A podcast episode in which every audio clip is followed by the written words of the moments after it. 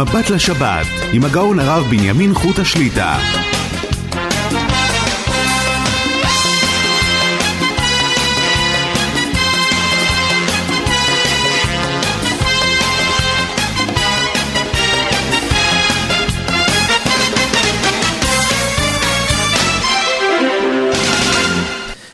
שלום וברכה, ברוך השם נפגשים לשעתיים, מבט לשבת, ערב שבת קודש, פרשת שמיני, שבת מברכים, מכריזים על ראש חודש ניסן, הבא עלינו לטובה בשבת הבאה. כמובן נודה בתחילה לצוות המסור, ידידנו יורם יצחק וזנה, וכן ידידנו שמחה בונים, וכן ידידנו יהודה חבא, חפץ השם בידם יצלח להגדיל תורה ולאדירה.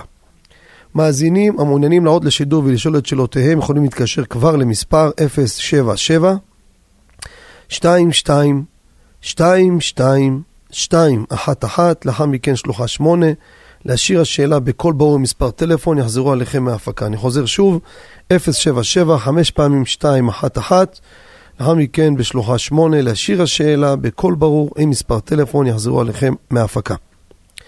כדרכנו, ניתן בזריזות את זמני העמידות והתפילות באוהל רחל. כמובן, אנחנו עדים לעלייה בהאזנה לתפילות, כנראה מחמת שוב ההדבקה שעולה, בעזרת השם שהכל יהיה לטובה. כמובן, בטח באחד ואל תפחד. אז בתוך, מבית המדרש אוהל רחל ביתר עילית עדיין משדרים את התפילות במספר הטלפון שהזכרתי, 077 5 פעמים 211 בשלוחה אחת, כל יום תפילת שחרית. בשעה שש ורבע קורבנות, שימו לב, מהשבוע, כיוון שהשעון הלילה מתחלף, שעון קיץ, מנחה שש וחצי, ערבית סמוך, בעזרת השם, שימו לב, השיעור יהיה לא אחרי ערבית, אלא לפני מנחה. שש ורבע מנחה מפי אחד האברכים עד שש וחצי, שש וחצי מתחילים תפילת מנחה, ערבית שנייה בשעה עשר. השבת הקרובה, מנחה ערב שבת, עמידה בשעה רבע לשבע. עמידה של ערבית ליל שבת, רבע לשמונה. שחרית תשע, מוסף עשר. מנחה של שבת, עמידה, שש ורבע. ערבית מוצאי שבת בשידור חי בטלפון בשעה שבע וחצי לדוד, ברוך השם, צורי. אנחנו נמצאים בתוך ימי השבעה של הענק שבענקים, חייבים לפתוח בכמה מילות הספד. נפל שר וגדול בישראל, חייבים לדבר, רבותיי, מהצדיק הזה. אנחנו נמצאים בתוך שבעת ימי האבלות, וחלילה וחס להתעצל בהספדו, כמו שאמרו רבותינו, כל המתעצל בהספדו של חכם, חס ושלום דברים חמורים, שאני לא רוצה לצטט את דברי חז"ל, אבל הדבר הזה, אנחנו צריכים לדבר קצת מהנהגותיו, כדי שכל אחד ייקח לעצמו והחי ייתן אל ליבו. לא רק ההתפעלות, עשה ניסים, לא עשה ניסים. מה אנחנו לוקחים? אחים לי בהספדה דעתם קאימנה. אומר לו רב לרב שילת בגמרא מביא בברכות. תחמם את הציבור. מה זה לחמם את הציבור? דהתם קאימנה. שם אני עומד, אם הם לוקחים משהו, זה העילוי נשמה למנוח. זה המטרה של ההספד. לא מטרה סתם סיפורים. יש כאלו בכלל מספידים את עצמם. הוא אמר לי וקיבל אותי ועשה לי, זה בכלל לא בפרשה בכלל. אנחנו מדברים עכשיו לעסוק בכבודו של הענק שבענקים. רבותיי, התבטא עליו פאר הדור החזון איש, שכל מילה שלו שקולה ומדודה, תראו ברבותינו, דורות האחרונים, דור הקודם, מתייחסים דברי החזון איש בדקדוק לשונו כאחד הראשונים. מה שאני אומר כפשוטו. והוא אמר עליו עוד בצעירותו, מרא דכולה תלמודה. הוא הבעלים של התלמוד בבלי, שולט בתלמוד. אבל מה אנחנו לוקחים רבותיי? כן, בכינו כמובן, כל המוריד דמעות, הגמרא מביאה על אדם כשר, על צדיק. הקדוש ברוך הוא לוקח את הדמעות שלו, סופרם ומניחן בבית גנזיו. שנאמר, נודי ספרת אתה, שימה דמעתי בנודיך. בעולם סופר את הדמעות ושם אותם אצלו במשמרת. זה הדמעות שמורידים על כשר. קל וחומר על נפל שר גדול בישראל. זה בקדושתו, בדרגות שהגיע, תכף נדבר איך אפשר לטפס, מה הדוגמה לנו. הגיע לדרגות שאין ספק, ישב בביתו הצנוע והפשוט בבני ברק, אבל הזכויות שלו, כמה הגנו וכמה הצילו, אם זה הכלל והפרט. ולמה? הגיע למצב שעניין אותו רק תורה, רק תורה. מה זה רק תורה? התפלל וביקש מהקדוש ברוך הוא. מה שלא תורה הוא רוצה לשכוח. זה לא רק מעניין אותו תורה, זה גם מפריע לו. אם הוא ידע לא מתורה, זה כבר מבחינתו בדרגת קודשו, זה פחות דרגה. ועדים אנו לכך בכמה דוגמאות שזכה לכך שצורתא דזוזה לא ידע, צורת המטבע לא ידע אותה. אני אומר לכם, אני בעיניים שלי ראיתי. לא שמעתי, ראיתי, ראיתי. אני הייתי בחור, הייתי נוסע הרבה אליו, בדרך כלל ביום חמישי בלילה.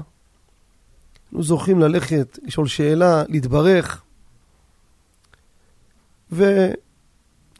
ולאחר מכן שהייתי אברך צעיר גם כן, הייתי הולך פחות אמנם, המשך הזמן עוד יותר פחות. נכנסים לחיים, יש... אני לא גר ליד, אבל אני לא אשכח, יום אחד לקחתי איתי יהודי מירושלים, אמר, רוצה ללכת להתברך, אני יותר אני יום חמישי נוסע, הוא הביא את האוטו, לקח אותי, נסענו ביחד. נכנסנו אל הקודש פנימה. לפני שאני אגיד את הנקודה שאני רוצה לומר, אני לא אשכח, הרב ישב על הסטנדר, והוא מול הרב שואל את הרב, יש לי פה קמיע. הרב אומר לו, תזרוק אותו. הוא, כבוד הרב, זה... איפה לזרוק? לפח או לגניזה? הרב שתה כמה שניות, שיהיה לגניזה. זה סתם מאמר מוסגר, כמה שהרב היה רק תורה, לא, נגד מיסטיקה. תדעו לכם את זה. הוא וכמהים זה תרתי דה סתרי, חד משמעית מה שאני אומר. אבל מה אני בא לומר?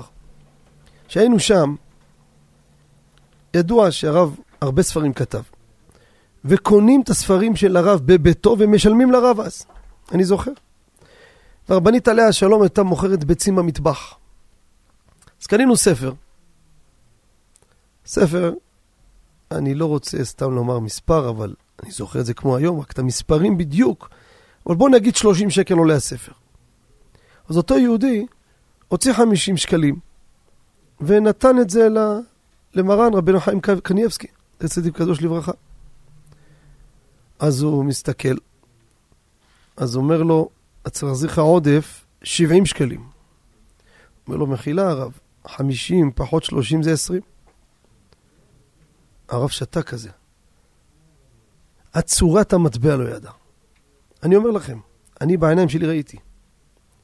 ומאיפה הגיע לכך? מה בא לזכור? כל ילד קטן יודע. התפלל שמה שידע זה רק תורה ויראה ועבודה. כמו שסיפרו בני ביתו, שנים היה הולך ברחוב מסוים לכולל, שאלו אותו מה הרחוב, אומר לא יודע. זה לא משחק. באמת, זה מה שידע. אבל ניצול הזמן שלו, רבותיי, זו הנקודה החשובה שאני רוצה לדבר, שחי ייתן לליבו. 94 שנים שניצול הזמן ברמה של ניצול ונצלנות של הזמן, לא במושג בכלל של בן אנוש, על איזה חשבונות ודקדוק, על כל זמן וזמן מה אפשר להספיק ולחטוף עוד. אם היה שני מברך שמי שבא אצלו באים הרבה, לא עושה מי שברך אבותינו הקדושים והטהורים. ברכה והצלחה. לאחר שנים הגיע למסקנה, גם זה בזבוז זמן. אז נעשה ראשי תיבות, נגמור את הסיפור. בועה, חצי שנייה, הביתה. דקדוק. יש לי מכתבים, יש לי מכתב אחד שאני לא אשכח אותו עוד אז, כשהייתי עד אברך צעיר. הסתכלתי, אמרתי, תראה, תראה מה זה דקדוק של גדול.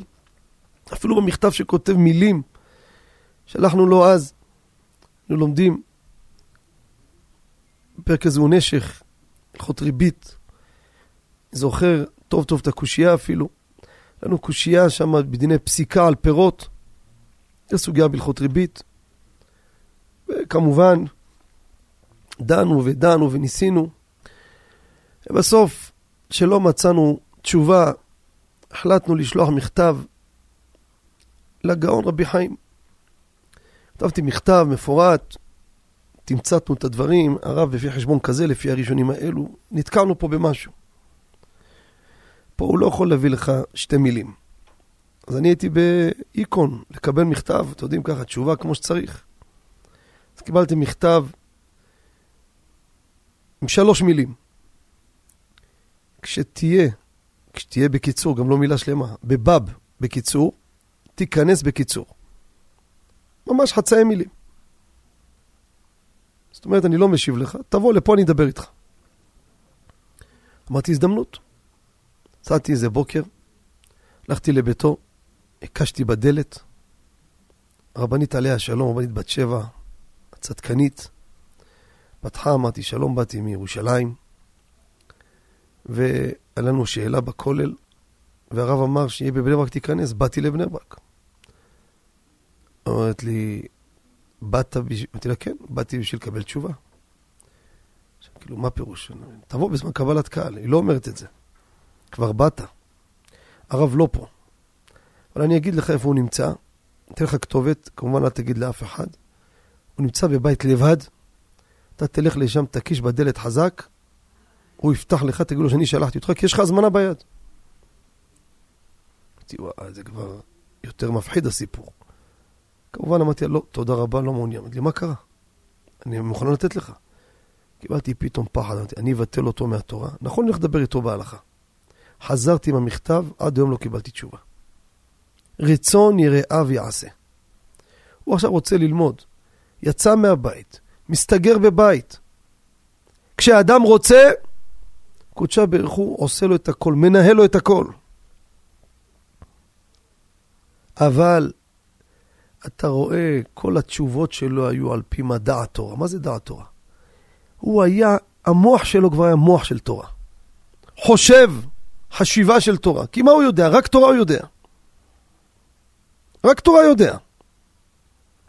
לא עניין אותו שום דבר. כשזה רק תורה, אז גשמיות לא תופסת מקום.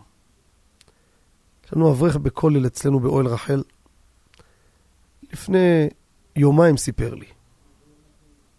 אברך, יושב לומד כל היום, בעל משפחה. הוא מספר לי שלפני כמה שנים הוא הגיע כבר לפת לחם. כך הוא אמר לי, הוא אומר, לא היה לי כסף, לא היה לו כסף לקנות לחם וחלב. זה המילים שלו. מספר לי את זה סיפור לפי תומו, אין פה, לא בא לספר לי לבקש. הוא אומר, זה העובדה שהייתה. הוא מספר לי שמות של רבנים שהלך אליהם ואמרו לו, תשמע, אין מנוס, אתה צריך לצאת לעבוד. ברור. אבל הוא לא היה רגוע, אמר, אני רוצה לשאול את רב חיים קניבסקי. נסע לבני ברק. הגיע לרב חיים, נכנס, אומר לו, כבוד הרבה, אין כסף ללחם וחלב. האם לצאת לעבוד? הרב אומר לו, בשום פנים ואופן לא, אתה לא יוצא, תמשיך ללמוד. לא, כבוד הרב, אין לחם וחלב, אין כסף ללחם וחלב. כל מי שהיה שם היה בהלם. מה אתה רוצה שיעשו? יש ילדים קטנים בבית. אתה לא יוצא מהכולל. יהיה גם הרבה כסף בעזרת השם. אתה ממשיך לעסוק בתורה במסירות נפש. אני לא בא לומר עכשיו, רבותיי, הנהגה, כי גם הרב עצמו היה פעמים שאמר לאנשים כן לצאת, חלק אמר ככה. ברור שיש פה תשובות יותר, הסתכלות יותר מעמיקה, הסתכלות יותר שמימית, דברים יותר קדימה מסתכל. אבל מה, מה טמון פה? כי הם חיינו ואורך ימינו. העיקר זה התורה, כל השאר זה אמצעי. אם אתה כבר יושב לומד תורה, מה פתאום שתצא? בשום פנים ואופן. תעשה כל מה שאפשר. לצאת אתה לא יוצא. אומר לי אותו אברך, עד היום יושב לומד.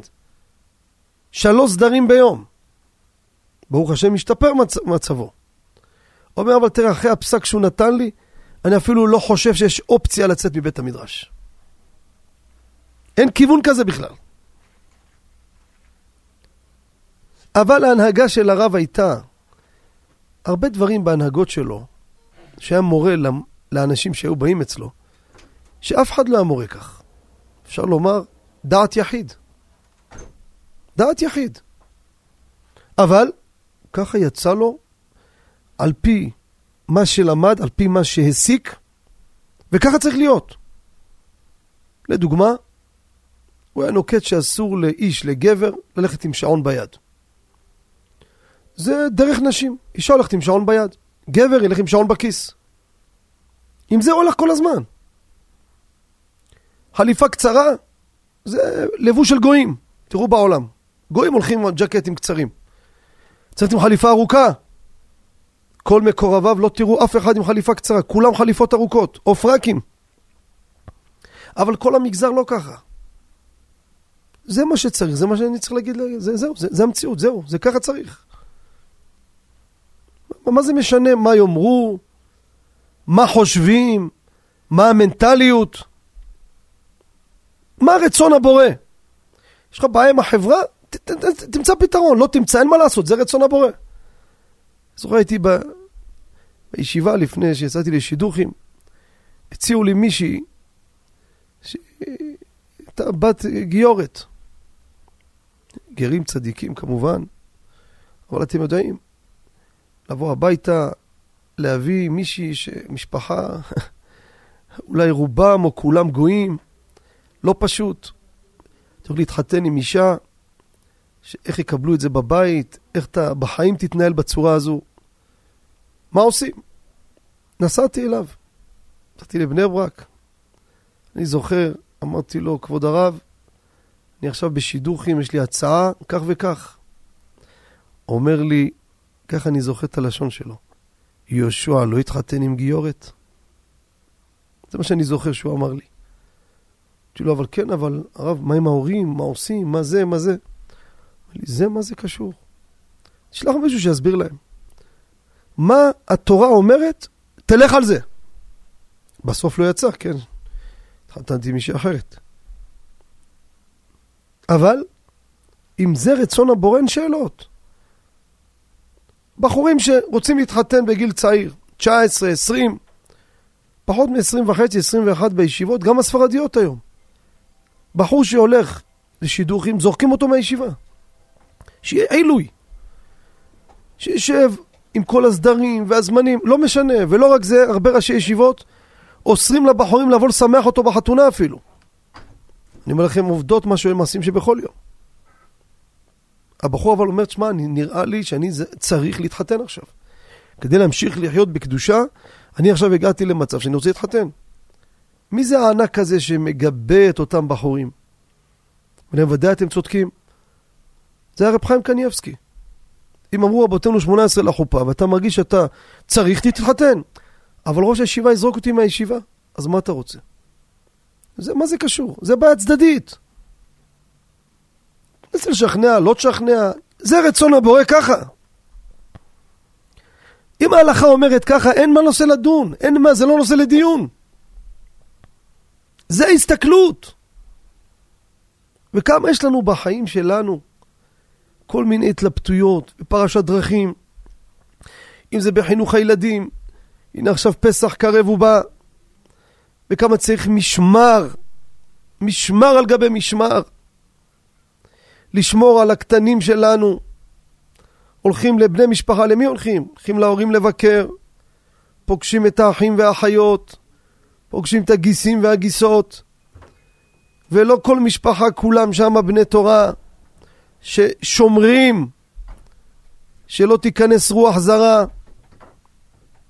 מצד אחד אתה אומר, מה עושים? מה, לא נלך להורים בחג?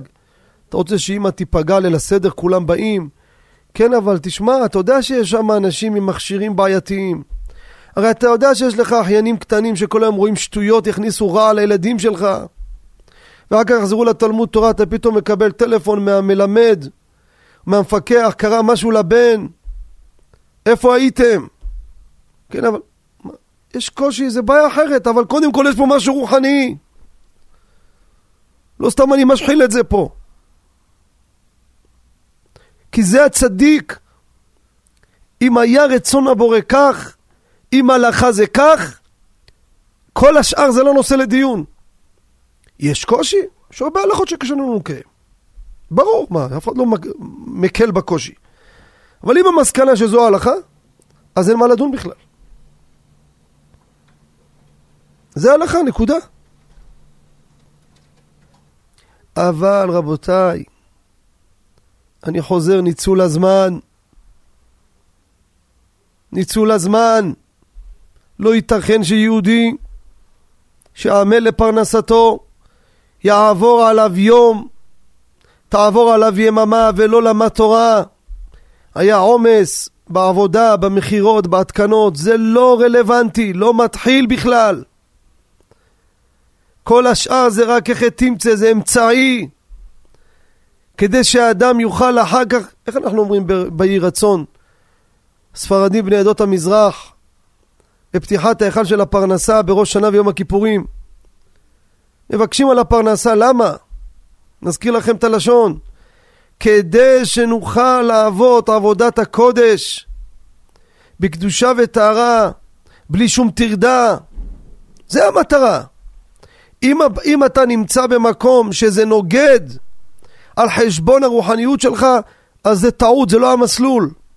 אה, יהיה קושי אחר? הקושי שאין לך תורה זה יותר קושי מכל דבר אחר. זה המשקל. כן, אבל תשמע, יהיה קשה, נכון, אבל כשאתה לא לומד תורה, אין יותר קשה מזה. כל מי שנכנס אצלו, דתי, לא דתי, לא רלוונטי, הוא בכלל לא יודע מה זה נטילת ידיים. תלמד פרק המפלת, האישה המפלת, תלמד פרק כלאיים. הוא לא יודע מה מדברים בכלל, יוצא עד שלוקח מישהו, מסביר לו. כי אתה חייב ללמוד תורה, ואם עכשיו כרגע צריך ללמוד את הפרק הזה, במסכת הזו, לפי העיניים הקדושות של הרב, אז איך תעשה את זה? פה מתחיל ופה נגמר. לא סתם, היה בבחינת תגזור עומר ויקום לך. צדיק גוזר, כשברוך הוא מקיים. מה שהיה אומר, לא משנה מה, כמה אנשים הכרנו, אלה הם דברים שכל הרופאים אמרו, תשמע, אין סיכוי, הנה בוא תראו, הנה הכל מצולם, זה לא דמיון. באים לרב, הרב אומר שטויות והבלים, רק תעשה כך וכך. מה זה תעשה? מה תעשה, אתם חושבים? נלך לפרופסור? לא. תלמד מסכת זו וזו, תתחזק בעניין זה וזה. תעשה הבדלה, דברים אפילו של הידורים. תעשה הבדלה על יין. כל מיני הנהגות. ואתה רואה פתאום הישועות הגיעו, פלא עצום. מה קרה? תגזור עומר ויקום לך. הוא גזר וקם הדבר. זה לא סתם מראה דקול התלמודה. שלט בכיפה. ואותו ענק שבענקים, אוי כמה אפשר לדבר באריכות. מרגלה בפומה, כל צעד ושעל, היה חי את האמונה, היה מצפה לישועה. היה בהיקון כל רגע ורגע לביאת המשיח. מאיפה אני יודע? קודם כל זה עובדות שהיו. הייתי מתקשר כמה פעמים לשאול, פעם שאלתי את הנכד, ומה זה, כל הזמן הוא מדבר על זה. אבל לא רק זה רבותיי. במקום לכתוב ספרים, כתב גם באורח חיים. במקום לכתוב בעוד נושאים, במה הוא כתב? בנושאים שאף אחד לא כתב. הלכות עגלה ערופה, זה שיהיה לנו סנהדרין בקרוב. אם זה כלי המשכן, אם זה הלכתה למשיחה, כתב וכתב וכתב, היה חי את הדברים, ואין ספק שעכשיו שהוא עלה לגנזי מרומים, זה רק הקבלת פנים שהוא קיבל. תחתונים בוכים, עליונים ששים ושמחים. אין לי ספק בזמן שהיינו בלוויה בבני ברק, אחרי שקברו אותו, אין לי ספק שכל עולם האמת שם היה שם יום שמחה שאי אפשר לתאר. כל גדולי העולם יצאו לקראתו.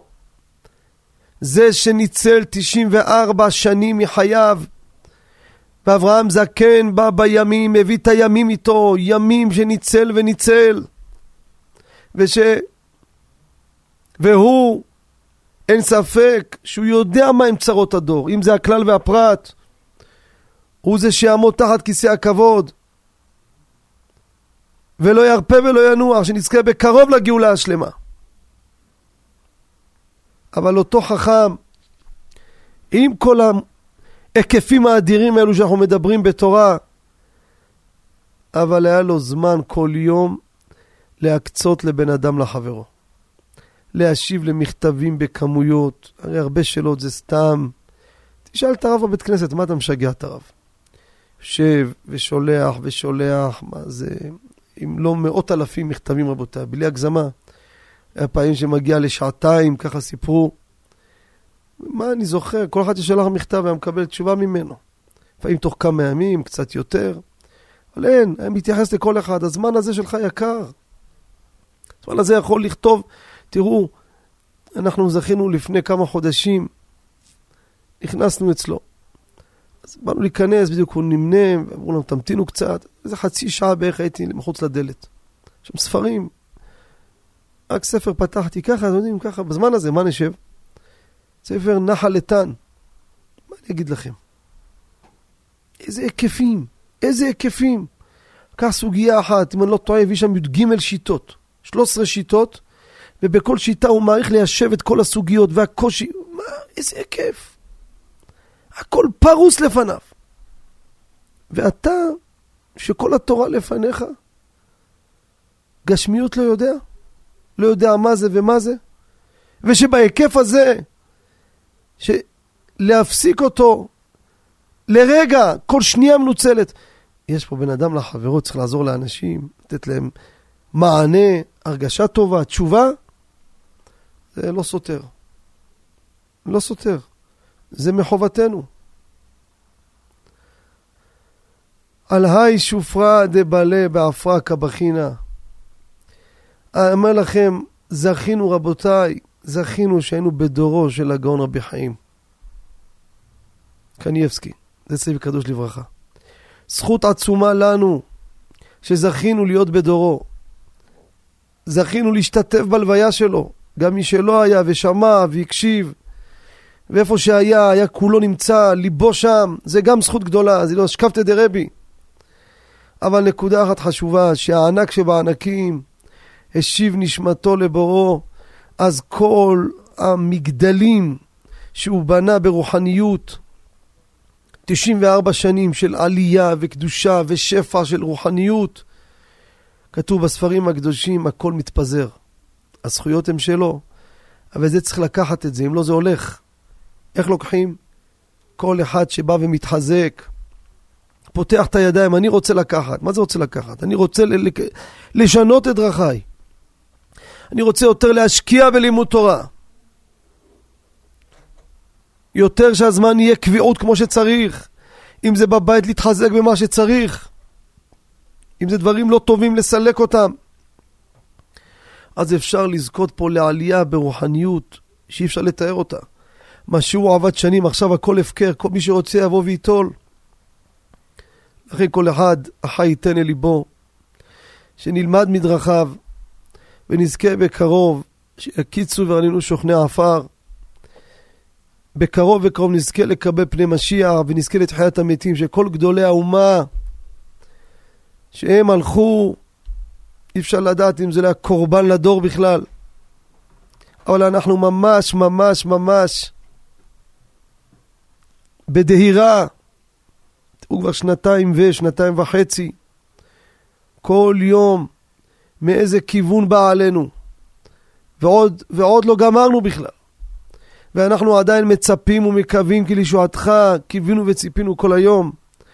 עכשיו שהצדיק הזה נמצא תחת כיסא הכבוד, שהוא יודע, זה לא רב קיבא איגר שמדור אחר, הוא בדור הזה, הוא זה שהיה מקבל כל יום את הפניות ואת הצרות של הכלל והפרט, הוא יודע את היצרים של הדור. אז הוא יעמוד בתפילה לפני קודשה בריחו, שיאמר לצרותינו די, שכבר יחזור לביתו השכינה בגלות. עמו אנוכי בצרה, קודשה ברכו בצער לא פחות מאיתנו. גם הוא צריך לחזור לבית. אז מי מעכב? שאור שבעיסה מעכב. עד שמתחזק בתורה ותשובה, ביראת שמיים, ויעמוד מליץ טוב בעדכם, בעד כולנו, שבעזרת השם נזכה לגאולת עולמים בקרוב. אנחנו, אני אתן שוב את הטלפון למאזינים, ונצא להפסקה ומיד לאחר מכן ניגש למאזינים. הטלפון 077 22 22 211 לאחר מכן שלוחה 8 לשיר השאלה בכל ברור מספר טלפון יחזרו עליכם מההפקה. נצא להפסקה, מיד נשוב אליכם, בבקשה. שלום וברכה, נמצא איתנו המאזין? שלום עליכם. שלום וערב טוב. שלום, אה, רציתי לשאול, יש לי רכב מספרי גדול, כמו טרנזיט, הייתי עושה בהובלות, וככה בדם העבודה הייתי לפעמים צריך אה, להישאר לישון בלילה. כלל רק שמתי את זה במזרון ומשהו באוטו, אחר כך במשך הזמן יותר ויותר עד ששמתי בו חפצים שלי וזה, ואני פשוט כמעט משתמש בו למגורים. עכשיו, אני לא יודע אם זה חייב מזוזה או לא. זה, אני מבין שזה הבית שלך היום. אפשר לומר ככה. הבנתי. שם אתה גר בעצם. חוץ מנגיד משבת שאתה נמצא באיזה מקום, אתה בעצם חי... גם, אני מוציא את החשמל וגר שם גם בשבת. אה, אז אתה גם... אז זה הבית שלך, יפה מאוד. שאלה יפה ביותר. יש לי, רגע, יש לי שם, אבל זה לא מסודר, אין עוונות ודרכות, שפיות וזה, זה לא מסודר כמו בית. יש הרבה בתים מבולגנים. כן, כן, זה צריך אה, עוד אה, גודל שלו שתיים עד שלוש מטר, הגודל של המסע שאפשר לגור. אה. אבל לא יודע גם איפה זה, יש דלתות הזזה, אפילו אם צריך מזוזה, אני לא יודע אם... יפה, יפה מאוד. אני לא יודע אם זה בית בספינה או... כן, כן, אז עכשיו אנחנו נדבר, יפה מאוד. שאלה חשובה מאוד, המאזין הנכבד שואל, הוא חי ברכבו. יש לו רכב גדול, משאית, הוא עובד במשאית, וכיום המציאות היא שזה הבית שלו, הוא חי שם כולל שבתות, הוא מנתק את המצבר.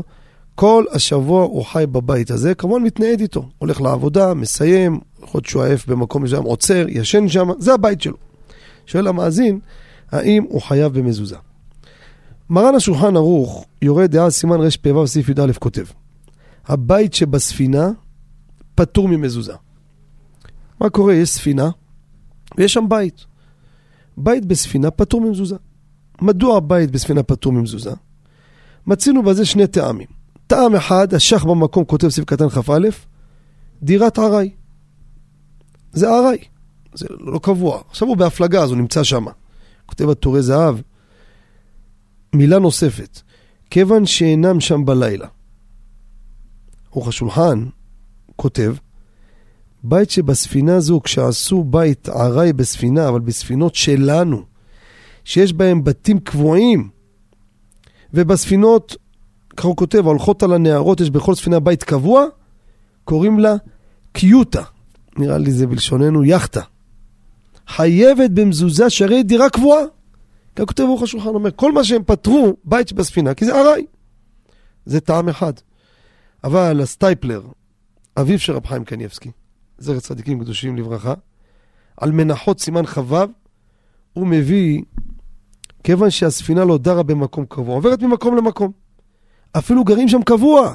יש שם המלאכים, אנשי הספינה, הוא נשאר בצריך עיון. אז יש פה שני טעמים. האם מצד הניוד, או מצד שזה לא קבוע. לפי זה יוצא. אם נלך על המשאית מצד הניוד, היא גם מתניידת. אבל מצד קבוע, הוא גר שם קבוע. מה מרן הרב עובדיה כותב? הליכות עולם חלק ח' עמוד ש', הוא מביא שלא הטעם משום שזה מיטלטל, כמו הסטייפלר, משום שאינו דירת קבע. אבל כיוון שיש פה ספק, הוא כותב לגבי קרוון נייד, שיקבע המזוזה ללא ברכה. גם קרוון נייד, מה זה קרוון נייד? זה גם סוג משאית שמתניידת ממקום למקום. כותב מנחת יצחק, חלק ב' סימן פ"ב, כיוון שתלוי מה הטעם, ויש צריך עיון בזה כמו שהזכרנו, למעשה אין לברך על המזוזה. לכן הלכה למעשה, מי שגר במכונית, שיש בה 4 על 400, כמה זה? 192 סנטימטר ל-192. פה יש יותר, 2 על 3. דר קבוע שם. קובע מזוזה בלי ברכה. איפה קובע? יש לך כמה פתחים. יש לך פתח מפה ופתח מפה. מצד ימין, בתחילת השליש העליון. לכן, מודד, שם הוא קובע את המזוזה, אבל בלי ברכה. יעשה מזוזה קטנה, יש אפשרות אפילו, אם, אם לא נעים לו משהו, לעשות עם דיסק חריץ במסגרת של, ה, של האוטו, של הפח, ואז המזוזה תהיה קבועה בתוך החריץ. ככה גם כן, אם מצד שלא נראה מוזר, אבל בזה הוא אה, אה, קובע מזוזה, אבל בלי ברכה. מזוזה קטנה, אפשר לקנות מזוזה קטנה, ואין בעיה. כי זה ממש בית לכל דבר. יישר כוח לכבודו, שיהיה לכם שבת שלום ובשורות טובות, יישר כוח. נעבור למאזין הבא. שלום וערב טוב. שלום וברכה, כבוד הרב, יברכך השם ישמרך. אמן וכן לאמור. רציתי לשאול בקשר ל... באמצע תפיל, באמצע תפילה, אדם הולך לשירותים אחרי, יוצר או לפני. מה עושה עם, ה... עם התפילין? אפשר לברך או יש בעיה של הפסקה או במחשבה?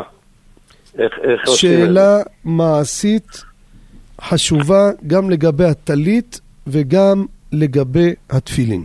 רגע, לגבי התלמיד לא צריכים לברך, לא? אנחנו, אני אדבר, יש עוד אה, מאזינים. אה, כבודו אה, כן, מדבר על תפילין, כן. אבל יש לנו עוד מאזינים. כן, אז אנחנו, בעזרת השם, ניגע גם כן לגבי טלית וגם לגבי תפילין. אדם שעטוף בטלית והוא פושט את הטלית, יש לו באמצע התפילה, רוצים לכבודכם להיכנס לבית הכיסא, האם בחזרה יברך על הטלית והתפילין? אז לגבי טלית, מרן כותב בסימן ח' סעיף י"ד, אם פשט טליתו, אפילו ידעתו לחזור להתעטף בו מיד, צריך לברך כשיחזור ויתעטף בו. זה שולחן ערוך. מרן שולחן ערוך פוסק, שאדם שפשט טליתו, אפילו התכוון לחזור מיד ולהתעטף שוב בטלית, צריך לחזור ולברך. הרי מה במקום אומר? ויש אומרים שאין מברכים, אם ידעתו לחזור ולהתעטף בו, וכולי. ויש אומרים, דווקא כשנשאר עליו טלית קטן, ואחי נוהגים כך מביא. עכשיו, מרן הר עובדיה ביביע עומר, חלק ח' סימן ב', הוא נשאל בשאלה הזו. מה למעשה, האם באמת מברכים? הרי שולחן ערוך כותב מברכים. אף שהוא מביא רבים שפסקו כמו דעת מרן, אבל כפי שכולם יודעים, מהי חומרת שם השם לבטלה. כיוון שיש פה ספק, ויש פוסקים שלא חוזר ומברך, ויש פה ספק, חלילה וחס, לא תישא שם השם אלוקיך לשווא, ספק ברכות להקל. כיוון שזה כך, בפשט טליתו כותב הרב, כיוון שיש פה ספק, שימו לב, כל עוד שלא עברה חצי שעה, לא חוזר ומברך. אבל חצי שעה ויותר, חוזר ומברך. כך גם כתב בהליכות עולם חלק א' עמוד ג', וכך גם כן הכרעת המשנה ברורה קטן ל"ח.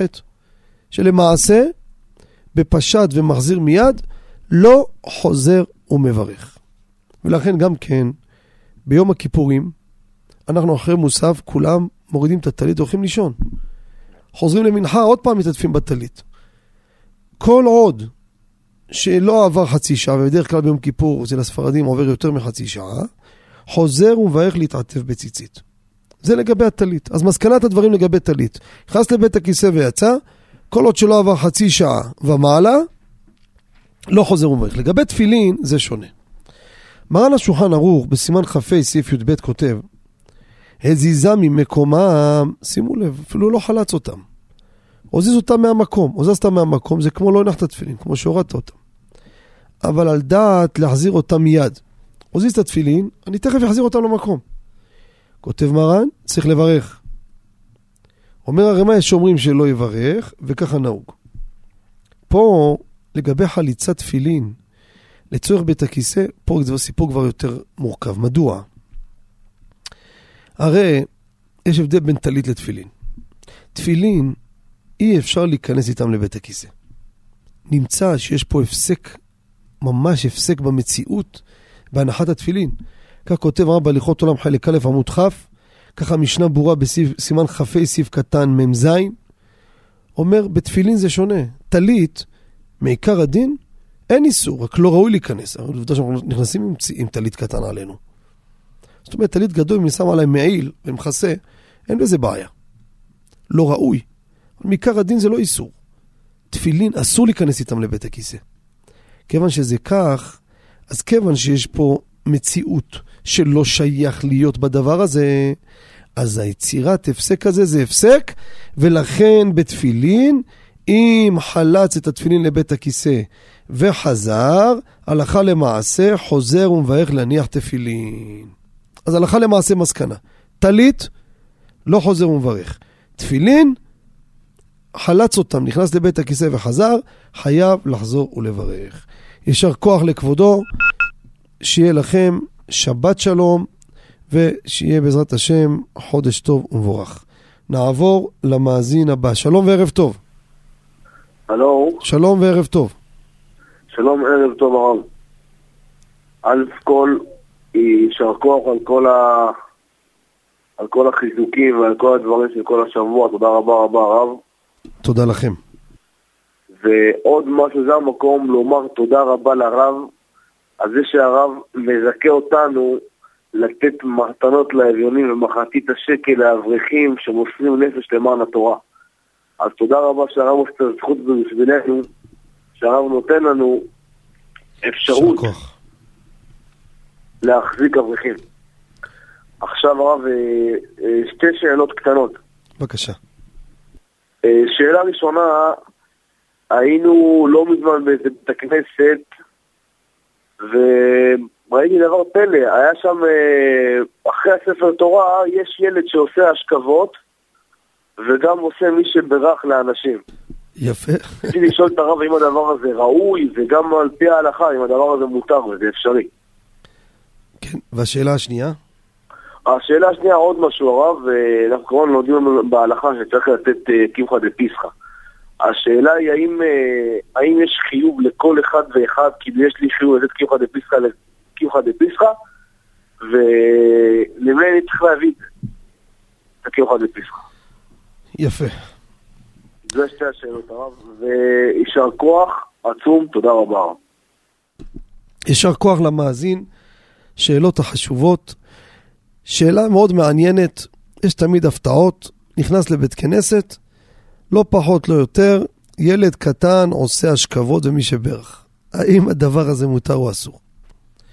מקורות אין לי, אני בדרך כלל משתדל לדבר עם מקורות. ברור שזה לא כבוד הציבור שילד קטן יברך את המבוגרים, או יעשה השכבה לנפטרים. אבל מן הסתם, בבית כנסת הזה שכבודו הגיע, אני מאמין ככה, אין אדם מהציבור שמוכן לעשות או יודע לעשות. הילד הקטן הזה הלך, למד, השתפשף, והוא לוקח עליו את הנושא החשוב הזה. לא נשכח שהבל פיהם של תינוקות של בית רבן הוא הבל שאין בו חטא. התפילה של הקטנים מתקבלת יותר מהר. על פי המקורות באמת, הילד הקטן שהוא מבקש זה הרבה יותר חזק מאשר המבוגר. כמובן שילד לא יכול להיות חזן, כי יש דין ונקדשתי בתור בני ישראל. צריך שיהיה עשרה, צריך שיהיה מניין. כן, אבל פה זה לא עניין של מניין, זה עניין של לברך, לברך את החולה. ברור שכבוד הציבור זה לא כבוד הציבור. פשוט, נראה בסברה מאוד פשוטה. אבל אם אין מישהו אחר, מקום שאין איש, זה דומה גם כן להדלקת נר חנוכה. הרבה פעמים, אף אחד לא רוצה, לא רוצה. מקרים מסוימים, דיברנו על הדלקת שאר הנרות, שנותנים גם... אה, יש פעמים שאין מה לעשות, זאת אומרת, אם הציבור לא רוצה, צריך מי שיעשה את הדבר הזה. לכן, לעניות דעתי, אני לא רואה בזה בעיה, ואדרבה. אחרי שזה המצב, הבל שאין בו חטא, יכול להיות שזה כמובן בכוח הטוהר של הילד והמסירות שלו, שזה לשמוע סיפור כזה זה מרגש. בעזרת השם, אפשר, זאת אומרת, תפילותיו התקבלו, ולכאורה לא רואה בזה בעיה. אם מישהו רואה פה בעיה שלא חשבנו, אני אשמח מאוד לשמוע, ואדרבה. מיני ומן נכון, נסיק הלכתה, שמטתה ליבא דהלכתה.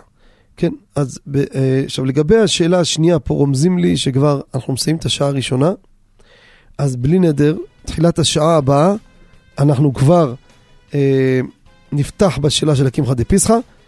אה, אז אנחנו נצא להפסקה, ניתן את הטלפון שוב למאזינים, 077 חמש פעמים שתיים, אחת אחת, לאחר מכן שלוחה שמונה, להשאיר השאלה בכל ברור מספר טלפון, נחזרו עליכם מההפקה.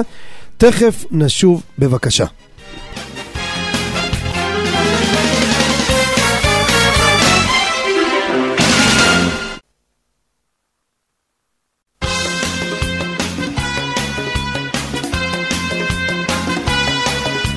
מבט לשבת, עם הגאון הרב בנימין חוט השליטה.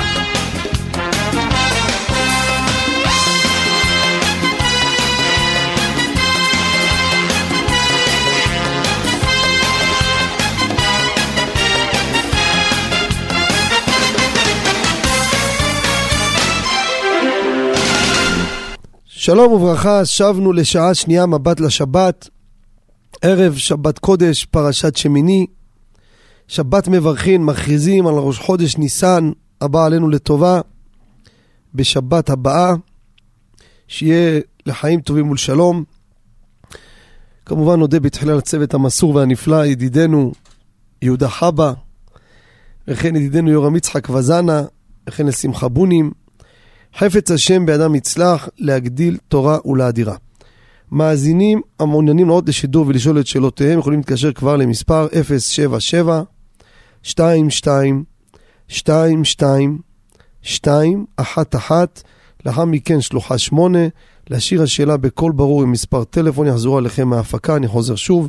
077 5 פעמים 211 לאחר מכן שלוחה 8 Uh, כדרכנו, לפני שנשיב על השאלה השנייה מסוף השעה הראשונה שלא הספקנו, ניתן את זמני התפילות מבית המדרש, אוהל רחל, ביתר עילית, תפילות משודרות בקו הטלפון שאנחנו מזכירים כל הזמן, 077 22 22 211 בשידור חי בשלוחה אחת. כמובן, אתן את הזמנים ביום חול, לא לשכוח שהלילה מזיז, מוזיזים את השעון, והשעון מתחלף, הזמנים משתנים, השקיעה מתאחרת.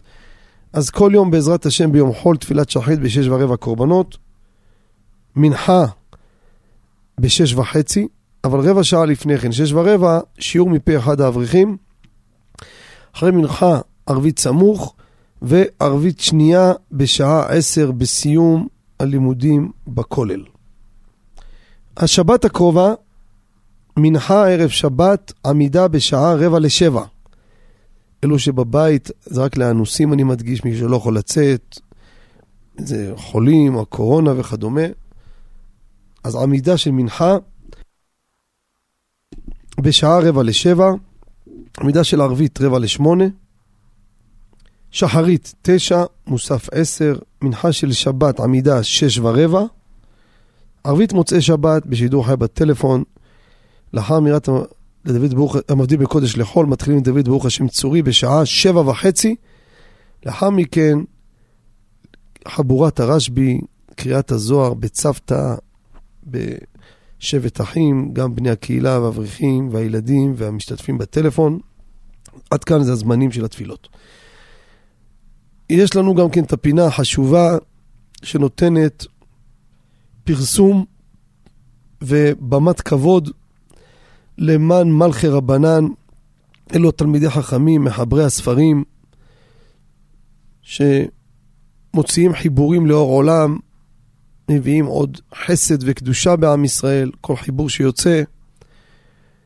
אני אמרתי לכם בעבר, כותב רב שלמה קלוגר על דברי הגמרא, אין בן דוד בת שיכלו נשמות שבגוף. רש"י אומר, יש אוצר שנקרא אה, גוף, יש בו נשמות וכולי, אבל הוא מסביר שם מהלך שיש כמות של חיבורים וחידושי תורה שצריכים לצאת. ואנו עדים בתקופה האחרונה לריבוי ספרים שלא היה כמותו. אני אומר לכם, דיברתי עם כמה בעלי כריכיות דפוסים לא חדשים. עובדים כבר 45-50 שנה, לא זכו להם תקופה כזו. כמויות אדירות, עם היוקר. אז כל מי שמוציא ספר, נותנים לו פרסומת על מה הספר מדבר, מספר טלפון להשיג את הספר, כמובן ללא תמורה, רק מה צריכים לשלוח, שנוכל לעבור על הספר, לשלוח שני עותקים אליי בכתובת רחוב קדושת לוי 40 על 14, ביתר עילית, על שם בנימין חוטה. אז הספרים השבוע שאנחנו נותנים להם במה, יש ספר יצא בשעה טובה, ממש השבוע, דרשה לשבת הגדול ופסח. מה זה הספר הזה? חיבר אותו הרב הגאון לביא צברי שליטה מהעיר ביתר עילית. גם זכינו שהוא אחד האברכים החשובים אצלנו באוהל רחל. אברך שהוציא כבר כמה ספרים, תלמיד חכם. מי שזוכר, אז הוציא דרשה לראש השנה. מה זה הדרשה? יש הרבה דרשות היום. אבל הוא לקח דרשות של קדמונים. אתם יודעים מה זה הדרשות של הקדמונים? זה לקחת את המדרשים, את הפסוקים, לנתח, עבד על זה, האדיר את זה, הרחיב, ממש בצורה משובחת ומפוארת, ממש של כל רבותינו הקדמונים. אז הוציא עכשיו על שבת הגדול בפסח, מי שרוצה לרכוש, הטלפון 052 760 9686. אני חוזר שוב, 052 760 9686. עוד חיבור מיוחד שהגיע ספר בשם משפט התורה. כל כולו עוסק בדיני אסמכתה. כמובן בחושן משפט סימן ר"ז. אסמכתה זה כל הנושאים שתלויים, אדם עושה עסק שתלוי במשהו מסוים, כמו הגרלות, כמו תנאים מסוימים. חיבר אותו הרב הגאון ועורך דין אילן כהן שליטה מפתח תקווה. ממש עבודה יפה ומקיפה. הטלפון 050-729-8798, אני חוזר שוב, 050-729-8798.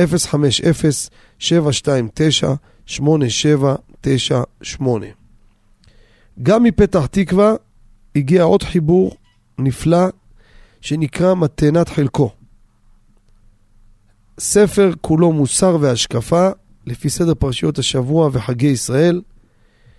חיבר אותו הרב הגאון מתן ג'יאן שליטה מהעיר פתח תקווה, כמו שאמרתי, מספרו 054 8466 103. אני חוזר שוב, 054 8466 103. עד כאן זה פינת החיבורים החדשים.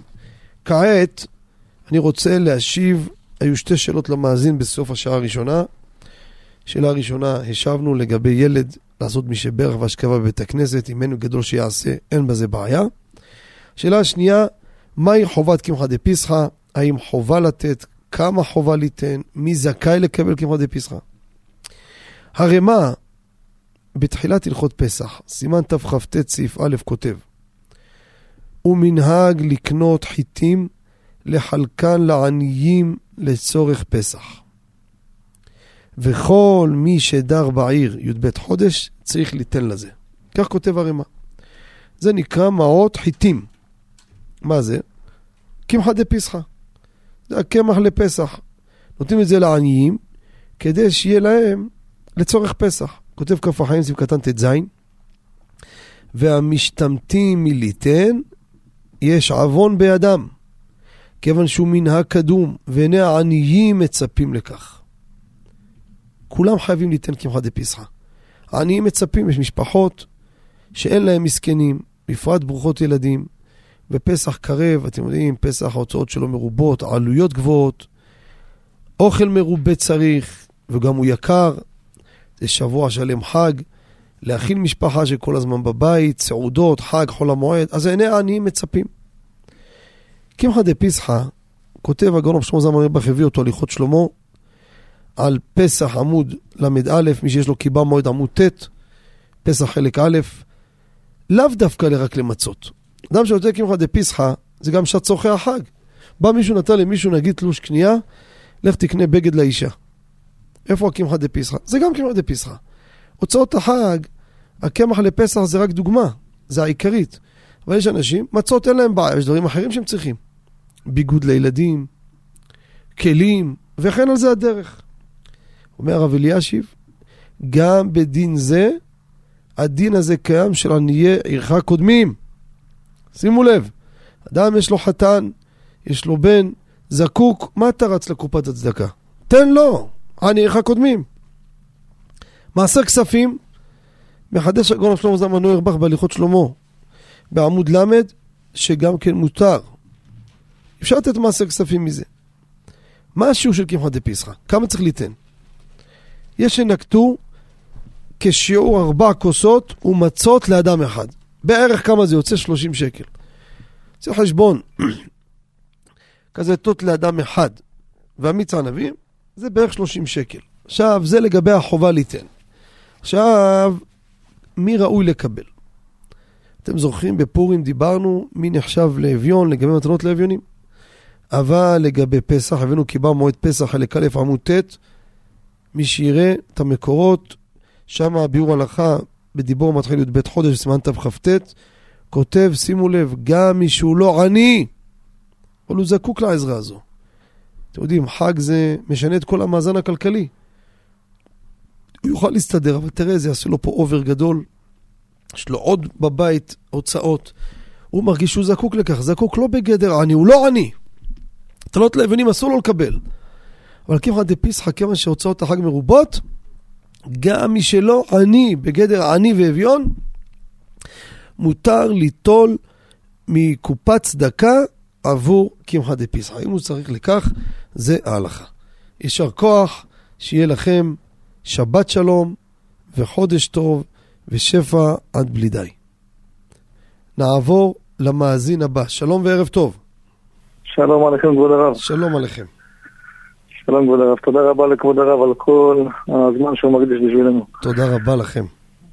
הרב, אה, שאלה שחשבתי עליה, אה, אדם שהולך ביום שבת, ופתאום פתאום הוא נתקל במודעה שיש עליה תמונה שהיא לא צנועה. האם מותר לקרוא אותה בשבת על מנת שאנשים לא יצטרכו להיכשל באותה תמונה? שאלה יפה ביותר.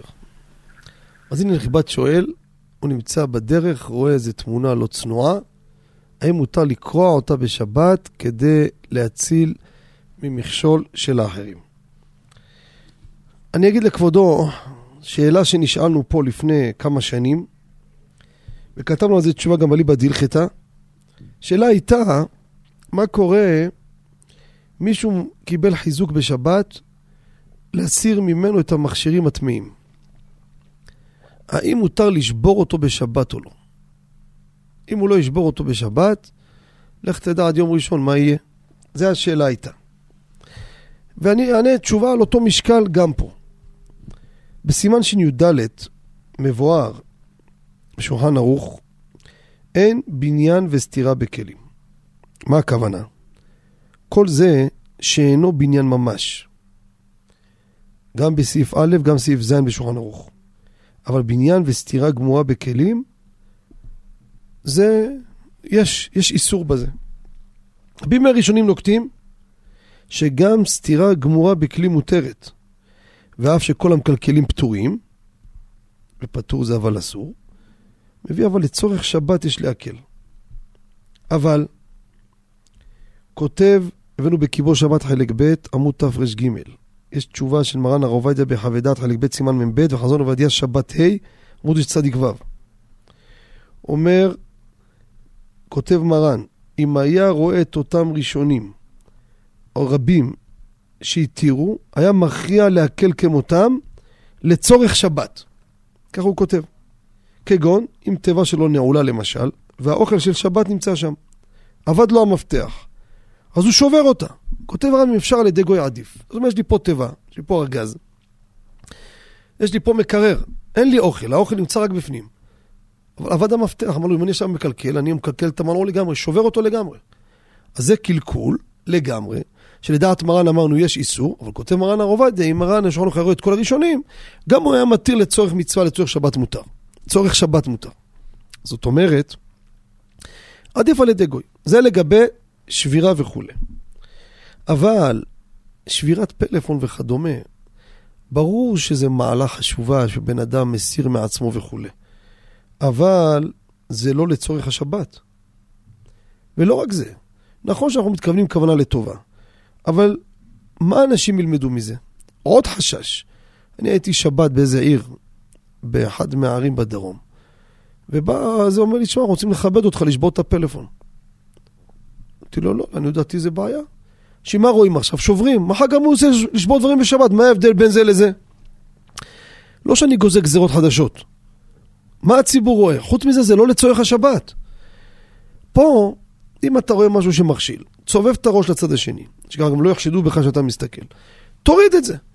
אבל לבוא ולקרוע ולהרוס, לעניות דעתי, זה בעיה. זה בעיה לא פשוטה בכלל. זאת ועוד, אתם יודעים שגם במקומות כאלו אדם יכול להסתבך גם. יעשה דבר כזה, יראה אותו מישהו מרחוק, יביא לו משטרה, יסתבך, ייקחו אותו לחקירות, כתיבה בשבת ועוד בעיות. צריך לחשוב גם כן יותר מכך. זה לא פשוט הדבר הזה. לכן לעניות דעתי, מכל השיקולים האלו, אם יכול שאף אחד לא רואה, למשל, יזיז את הגב שלו לצד השני, יוריד את זה בעדינות, זה מצוין. הוראה בדרך, יקפל את זה שהוא לא מסתכל, יזרוק, ילך לפח, יזרוק את זה לפח. אבל להרוס דבר לגמרי, זה ודאי שזה בגדר לא לצורך השבת. לא נראה, לעניות דעתי, לא נראה שאפשר להקל בכל הקלקולים הגמורים האלו לצורך הדבר. נכון, זה דבר מטונף, הכל טוב ויפה, אבל לבוא ולעשות סתירה בכלי לגמרי, לעניות דעתי, זה בעיה לעשות את זה בשבת. יישר כוח לכבודו, ושיהיה לכם שבת שלום ובשורות טובות. תודה רבה, כבוד הרב. כל טוב, שבת שלום. נעבור למאזין הבא. שלום וערב טוב. שלום וברכה, כבוד הרב. שלום עליכם. קודם כל, תודה רבה לתוכנית, יישר כוח. תודה לכם. דבר שני, רציתי לשאול את הרב לגבי, זו שאלה שמאוד מטרידה סופרים, שהם כותבים ולפעמים איזה שעמום באמצע הכתיבה הקשה, אז רוצים לשמוע שיעור תורה או לשמוע איזה שירי קודש כמובן. שאלה אם זה מותר בדיעבד לכתחילה, ועוד דבר, אם זה רק בדיעבד או דברים כאלה, השאלה אם זה משפיע על המזוזה שהיא בעצמה נהיית עכשיו בגלל זה בעייתית או דיעבדית. יפה מאוד. שאלה חשובה מאוד, גם לסופרים וגם למאזינים שהולכים לקנות תפילין, מזוזות, ספר תורה, אחת השאלות שהם צריכים לשאול את הסופר, אם יש בעיה, גם זה כדאי מאוד שישאלו, איך אתה יושב כותב, מה אתה עושה בזמן הכתיבה וכולי. אז ככה, מרן השולחן ערוך בהלכות תפילין, סימן ל"ב סעיף י"ט כותב, וכשבא לנמנם לא יכתוב. מביא אור זרוע, כשאדם בא, הרי מה הביא את זה? כשאדם מתחיל לנמנם עייף, תעצור את הכתיבה. למה? מה הבעיה? אני רואה, הכתב יצא בסדר. אומר, דאינו כותב אז בכוונה. כשאתה נמצא במצב של נמנום, אתה לא מכוון. ואדם שכותב צריך לכוון. עכשיו, מה קורה בסיפור שלנו? אתם יודעים, יש כתיבת שם השם, חובה לקדש את השם.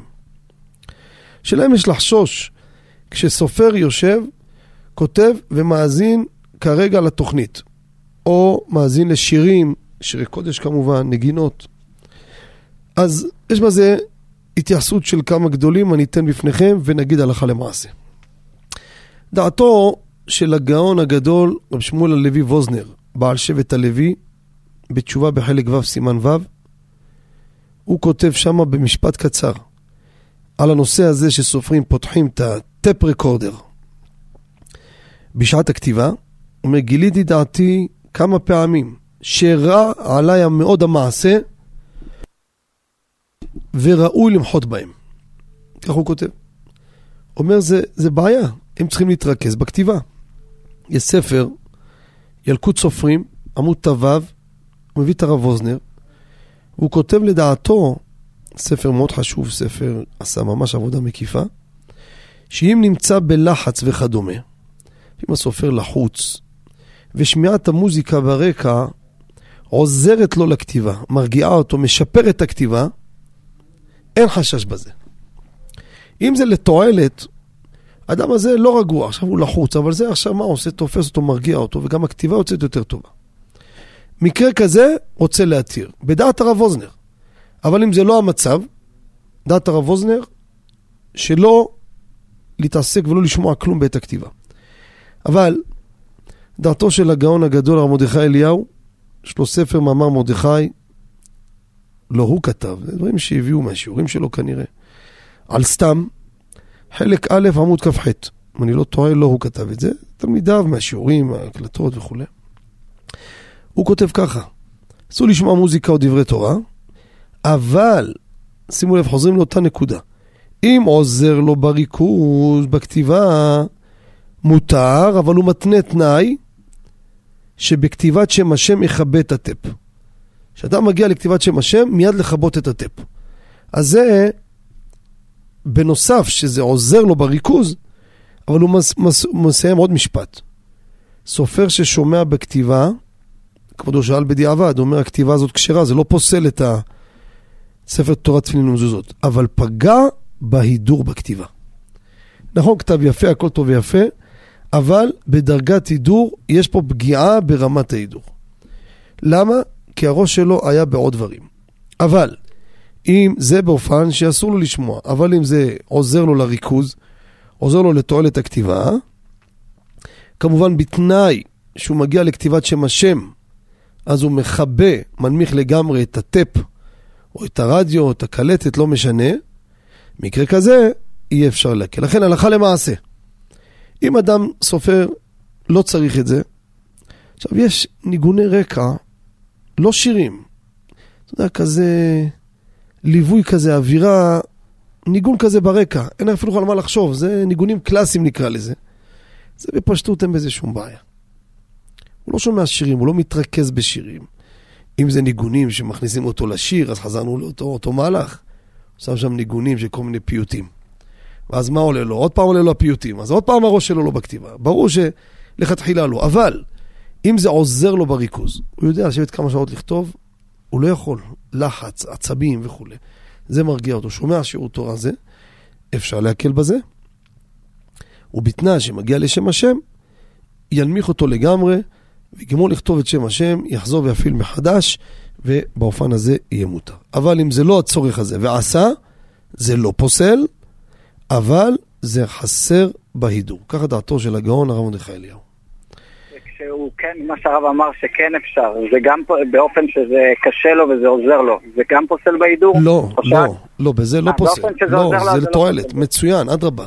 זה עוזר לו כשהכתיבה תצא כמו שצריך, גם הכתיבה וגם הריכוז. הרי מה קורה אחד שהוא לא רגוע? אתה חושב שהוא יכול לכוון? הוא גם הראש שלו לא בזה. הראש שלו בזה, בזה, אז מה עשינו? ככה אם יש משהו מסיח את דעתו, אז אדרבה, זה עוזר לו עוד איכשהו ככה להיות בריכוז. זה כמו להבדיל בנסיעה. האדם עייף.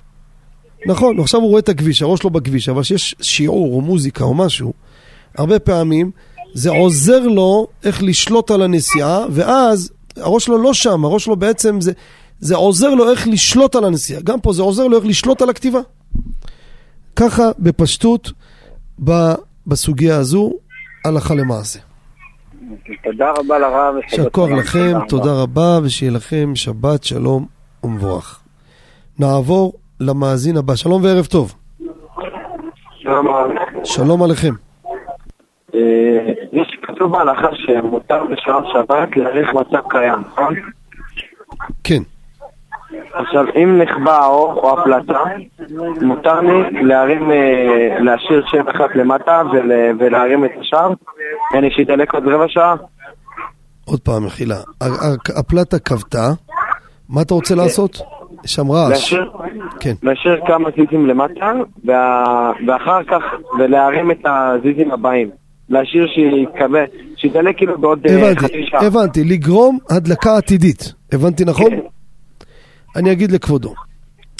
מאזין נכבד שואל לגבי שעון שבת. שעון שבת הוא עכשיו נכבה האור. בסדר, מתי אמור לדלוק? אה, ב... בעוד אה, שעה, בעוד חמש שעות. והוא רוצה לגרום הדלקה עתידית שתהיה למשל יותר מוקדם. דעתו של מרן הרב עובדיה בפשטות, ככה נראה בדברים ביביע עומר ועוד, רק להעריך מצב קיים מותר בשעון שבת. אני מדבר בשבת. יום טוב אפשר לשחק כל המשחקים שרוצים, רק שלא תהיה הדלקה או כיבוי במיידי. אבל בשבת רק להעריך את המצב העכשווי. מה שעכשיו, עכשיו זה מכובה, אפשר להעריך את הכיבוי. דולק, להעריך את ההדלקה. אבל ליצור הדלקה עתידית אסור. יש בשמירת שבת כהלכתה, הביאו מהגאון הגדול, רב שלמה זלמן נוירבך, בפשטות הוא, במשהו עתידי, יש צד שהוא מקל. אבל דעת מרן הרב עובדיה, יש בזה בעיה, ולכן יצטרך להמתין עד שתגיע הנקודה של ההדלקה, ואז להאריך את ההדלקה. אבל לייצר פה תחנת הדלקה, זה בעיה, זה בעיה בשבת. עכשיו, לגבי, זו נקודה חשובה, שרבים רבים, אה, שבוע שעבר, סליחה, לפני שבועיים, אה, השאירו שאלה, חלקם הבנתי שאמרו בפה מלא, שגם לא הבינו בדיוק מדוע אמרנו את מה שאמרנו, שנגענו בנושא של שעון שבת, שבכל השעוני שבת המכניים יש לנו כפתור באמצע, שיש לו כמה מצבים. יש מצב שהוא על שעון שבת, יש מצב שהוא הדלקה קבועה, ודיברנו מה קורה להעביר את הכפתור הזה כשהשעון שבת פועל עדיין. הנה האור דולק, הולך להתרבות בעוד שעה, שעתיים, במקום להוסיף עוד זיזים, נעביר אותו לקבוע ונגמור את הסיפור. אז אני רוצה לחזור ולומר שוב, וכמה שהזמן עובר, אני תמיד מקבל עוד ועוד תגובות, תתפלאו לשמוע, שונות בנושא הזה מאנשים שמתעסקים בחשמל ואלקטרוניקה. חלקם הגדול מהנדסי חשמל. כנראה, זה לא שמישהו פה צודק ומישהו טועה, כולם צודקים, יש שני סוגי שעוני שבת. יש שעוני שבת שהפעולה הפשוטה הזו, המכנית, שאתם מעבירים את הכפתור למצב קבוע, זו פעולה של מעבר מפה לפה, ניתוק החשמל של השעון עצמו והדלקתו מחדש. ואל יאמר לי אדם, הנה, הסתכלתי במנורת בקרה, נורת בקרה, ונשארה דולקת. זה לא אומר כלום. הרבה ציוד חשמלי, בפרט בשעונים, אתם יכולים לכבות ולראות שהנורה דולקת עוד זמן. זה סוג נורות שממשיכות לדלוק, לכן זה לא מודד. ולכן, אני אמרתי, וכתבנו את זה בספר גם כן, אלי בדילחתא, תשובה מפורטת, שאין לאדם היתר להעביר את זה בשום מצב, רק לאחר אם יבדוק יסודית איך השעון שלו עובד. זה צריך בדיקה עם ציוד חשמלי שקולט במהירות את שינוי המתח במעבר הזה. זה אפילו אמר לי מהנדס חשמל שאמפר מטר רגיל זה לא מספיק. יש ציודים יותר מדויקים, ששם אפשר לראות במעבר האם המעבר המהיר הזה, רואים פה נפילת מתח ועלייה מחדש, אז זה ניתוק והדלקה, סגירה ופתיחת מעגל מחדש. לכן ההוראה היא לא להזיז את הכפתור הזה בשום מצב. אלא אם כן אדם יודע בצורה ברורה, כמו שאמרתי, מה זה יותר ברורה? לא יגיד נראה לי, אני רואה שזה לא נכבה, זה לא המדד. גם המנורה בבית, הנה העברתי והאור בבית נשאר דולק. זה כל כך לפעמים מהיר, אתם יודעים למה זה דומה? מאוורר, וינטלטור. יש לו מצב 0, יש לו 1, 2, 3. תלחץ מהר בין 2 ל-3, בין 1 ל-2, שום דבר לא תראה שינוי. ואתם יודעים מה קרה במעבר בין 1 ל-2? חד משמעית. כיבוי והדלקה. לא ראית? לא ראית. אבל זה המציאות. תעשה, תלחץ ותעזוב את היד, פתאום אתה נמצא לא פה ולא פה. למה? נכבה. וזה נתון שצריך לשבת עליו ולבדוק, זה הלכה למעשה. יישר כוח לכבודו, שיהיה לכם שבת שלום ובשורות טובות. אנחנו נצא להפסקה, ומיד נשוב למאזינים הנכבדים, בבקשה. שבנו מההפסקה, ניגש למאזין הבא. שלום וערב טוב. שלום, ערב טוב לכבוד הרב, שלום אותנו וברכה, תודה רבה לך. בכל, השיעורים. תודה. יש לי ברשות הרב שני שאלות. בבקשה. שאלה ראשונה, כבוד הרב, האם מותר לקבל שבת לאחר עמידה של לחש של מנחה של ערב שבת? והשאלה השנייה, האם מותר לשיר שירים של... לזמרים שלקוחים מפסוקים של שיר השירים? יפה מאוד. שאלות חשובות המאזין שואל, וניגע בהן אחת לאחת. שואל המאזין, הוא רוצה לקבל שבת אחרי הלחש של מנחה של יום חול. ולמה ככה? אם עוד התפלל למנחה של יום חול, והוא קיבל שבת, איך יתפלל תפילת יום חול? מה עושים? יש פה עוד שאלה. הרי הקבלה היא בפה. האם מותר לדבר בין הלחש לחזרה? וגם כן, אם הוא מקבל, האם הוא יכול לענות לקדושה? זה הפרטים האלו צריך לנגוע בהם בקצרה כדי לפתור את הנושא הזה שיש בו כמה דברים. דבר ראשון, כלל שנדע.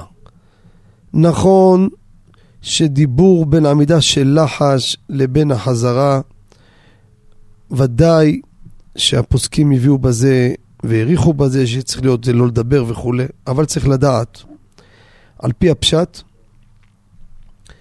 בספר לקט הקמח החדש, סימן קי"א סעיף קטן ה', הוא כותב, דברי תורה ופסוקים, עדיף שאדם יקרא מאשר ישב, ישב בטל.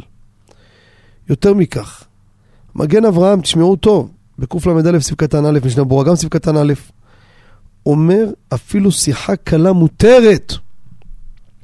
כשהוא מפסיק, עוסק דבר אחר לגמרי אסור.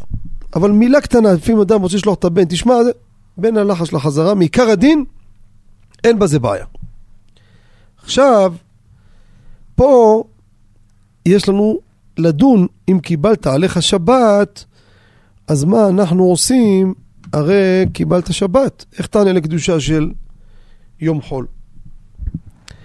אז כיבו שבת חלק א' עמוד ראשון ו', הבאנו שגם אדם שקיבל שבת, הוא רשאי לענות לקדושה של מנחה. להשלים מניין למנחה לא ראוי שישלים. כך כותב בביע עומר חלק ו' סוף סימן כ"א. אבל לענות הוא כן עונה. אז אם ככה, אין לנו שום בעיה שקבל עליו שבת. עכשיו אם זה לפני מנחה, לא נשאר הרבה זמן, הוא רוצה גם לקבל שבת וגם להתפלל מנחה. אז יש פתרון, זה חידוש של מרן הרב עובדיה, שיאמר אדם אני מקבל עליי תוספת שבת רק מאיסור מלאכה, לא לגבי תפילת יום חול. וממילא, תראו כיבו שבת חלק א' עמוד רס"ה, יש שם עוד כמה פרטים בנושא החשוב הזה, אבל אם אדם אומר אני מקבל עליי שבת רק לגבי איסור מלאכה, אז תפילת יום חול יכול להתפלל, לא קיבל לגבי יום חול. ולכן, אפילו לפני תפילת מנחה הוא יכול לקבל עליו שבת, כי יעשה את התנאי הזה, לא לגבי תפילת יום חול. זה לגבי השאלה הראשונה. לגבי השאלה השנייה שהיא חשובה ביותר, האם מותר לזמרים או לאנשים לשיר שירים מפסוקים משיר השירים? הגמרא בסנהדרין, קא עמוד א', מביאה ברייתא, זה תנאים. הקורא פסוק של שיר השירים ועושה אותו כמין זמר. הגמרא אומרת, הברייתא, מביא רעה לעולם. מפני שהתורה חוגרת שק ועומדת לפני הקדוש ברוך הוא, אומרת לפניו, ריבונו של עולם, עשאוני בניך ככינור שמנגנים בו לצים. והברייתא גם לגבי קורא פסוק בבית המשתאות בלא זמנו. זאת אומרת, משתמשים בי בתורה לנגינה. אם ככה, איך אפשר לאדם לקחת פסוקים ולשיר אותם משיר השירים עם מנגינה? יש מנגינה של שיר השירים עצמה, זה הניגון של מה שמקובל. אבל מי שיראה בשו"ת אור לציון חלק ב', פרק י"ד סימן ל"ה, הוא כותב שאין לשיר שירים הלקוחים מפסוקים, לאו דווקא שיר השירים, גם שאר פסוקי התנ"ך. אומר ויש לי מנע מלשיר אותם אפילו שלא בקלות ראש. ואין ראוי להקל אלא רק בסעודת מצווה. אז זה היתר ראשון. בהערה הוא מוסיף? ועכשיו המנהג להקל בזה. למה? למה להקל? סמכו שעיקר ההקפדה בזה דווקא בבתי משתאות. מביא גם שדה חמד, אסף הדינים, ארץ ז' עד י"ב. אבל הוא אומר, יש להיזהר לכתחילה לא להקל על סעודת מצווה, שמחת חתן וכלה. זה דעתו של רבי בן ציון אבא שאול. אמנם, דעתו של מרן עטרת ראשנו ביביע עומר חלק ג' סימן ט"ו, הוא מביא יד רמה. תראו מה הוא כותב. אפילו לשורר על הקדוש ברוך הוא, לא ניתן אלא לקרותו בטעמים שבו ולא דרך זמר. ממשיך. וכל זה יש לפרש, כל זה מי שקורא דרך שחוק. אבל מי שמכוון לשבח לקדוש ברוך הוא דרך ניגון, מצוין. אבל ממשיך, אבל צריך לעיין בזה. כך כותב היד רמה. זה אחד הראשונים. כותב מרן יביע עומר, תראה איזה חילוק עלה על לב טהור של רבנו הרמה. אלא שצריך עיון. זאת אומרת, הקו שלו היה, כיוון היה, שהוא מתכוון לשבח לבורא. אומר הרב, כלל, רבותיי, זה כלל חשוב שנדע אותו. כלל אמרו, בכל מקום, אם הלכה רופפת בידך, ואין אתה יודע מה טיבה, צא וראה איך הציבור נוהג ונהוג. זה תלמוד ירושלמי פרק ה' מעשר שני, סוף הלכה ב'. לא יודע, אבל ככה העולם עושים. מי זה העולם? נראה השם. אומר וכבר פשט המנהג בפני גאוני עולם במסיבות של מצווה ובקשות של שבת, אומרים פסוקי תהילים בניגון יפה אף נעים. וכן נוהגים במצרים, בפסוקי שיר השירים בית הכנסת בין פסח לעצרת. וקידמו שרים, שרים אחר נוגנים. יוצא מפה, בדרך שבח בבית כנסת או מסיבה של מצווה, יש להקל. לכן, אדם רוצה לשיר שיר, או זמר, לא בשביל לשבח לבורא, או לא סעודת מצווה, רוצה להוציא שיר. למה? מוציא דיסק. לא, לא, לא, אין כוונתו בשביל זה. יפה, רוצה שישירו וכולי. הלכה למעשה זה אסור. אם הוא עושה כדי לשבח לבורא יתברך, בפרט אם זה סעודת מצווה, סעודת חתן וכלה, בר מצווה וכדומה, אפשר להקל בזה, בפרט שיש לנו פה שככה העולם נוהגים להקל, וזה כלל, אף שבמקורות ראינו בזה צדדים, כך הלכה למעשה. יישר כוח לכבודו, שיהיה לכם שבת שלום ובשורות טובות. שבת שלום וברכה. תודה רבה. נעבור למאזין הבא. שלום וערב טוב. שלום וברכה. שלום עליכם. שתי שאלות, אחד לגבי ייחוד, האם אם יש במעלית או בחדר מצלמה, האם זה, זה, זה עוזר, לי, זה, כאילו זה פותר את הבעיה של ייחוד? שאלה שנייה, מה הדין לגבי אה, גבר, גבר יכול לטפל טיפול רגשי אצל אישה או הפוך? אם אפשר שתי הדברים. תודה רבה ויישר כוח על התוכנית. יישר כוח לשאלות החשובות ביותר. אני מעדיף להתחיל מהשאלה השנייה, כי באמת שאלה לא פשוטה, ואני רוצה להדגיש רבותיי. זה לא תשובה שאני שולף אותה, תאמינו לי, זה לא תשובה מסברה. האמינו לי, זה לאחר שעות, שעות של בירור ולימוד הנושא הזה. בהזדמנות אני אפרט מה עשיתי כדי להגיע למסקנה הזו. כרגע אני מעדיף לא להיכנס לזה. יש תופעה שיש הרבה אנשים או נשים שמשלח להם רפואת הנפש ורפואת הגוף, שהם נאלצים וצריכים לעבור טיפול רגשי. ללכת לפסיכולוג, פסיכולוגית. והקופה נותנת, או פרטי, יש מומחה פסיכולוג, והאישה רוצה ללכת אליו. או הפוך, הגבר, סיפור על פסיכולוגית גדולה מאוד. רבותיי, תקשיבו טוב טוב. אין לאיש ללכת לפסיכולוגית ואין לאישה ללכת לפסיכולוג. צריך לדעת שכל הפסיכולוגיה, היסוד שלה, ואי אפשר להתקדם שם, זה לא משהו צדדי, זה הכל עניין של אמון ורגש.